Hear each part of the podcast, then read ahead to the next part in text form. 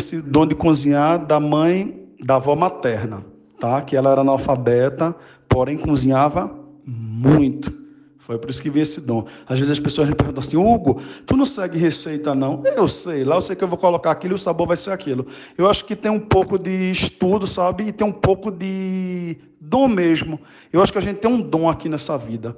E você quando descobre ele em tempo, ele vai fluindo, ele vai vindo, ele vai vindo. E assim foi. Mas minha avó materna, com certeza, minha avó Dionete.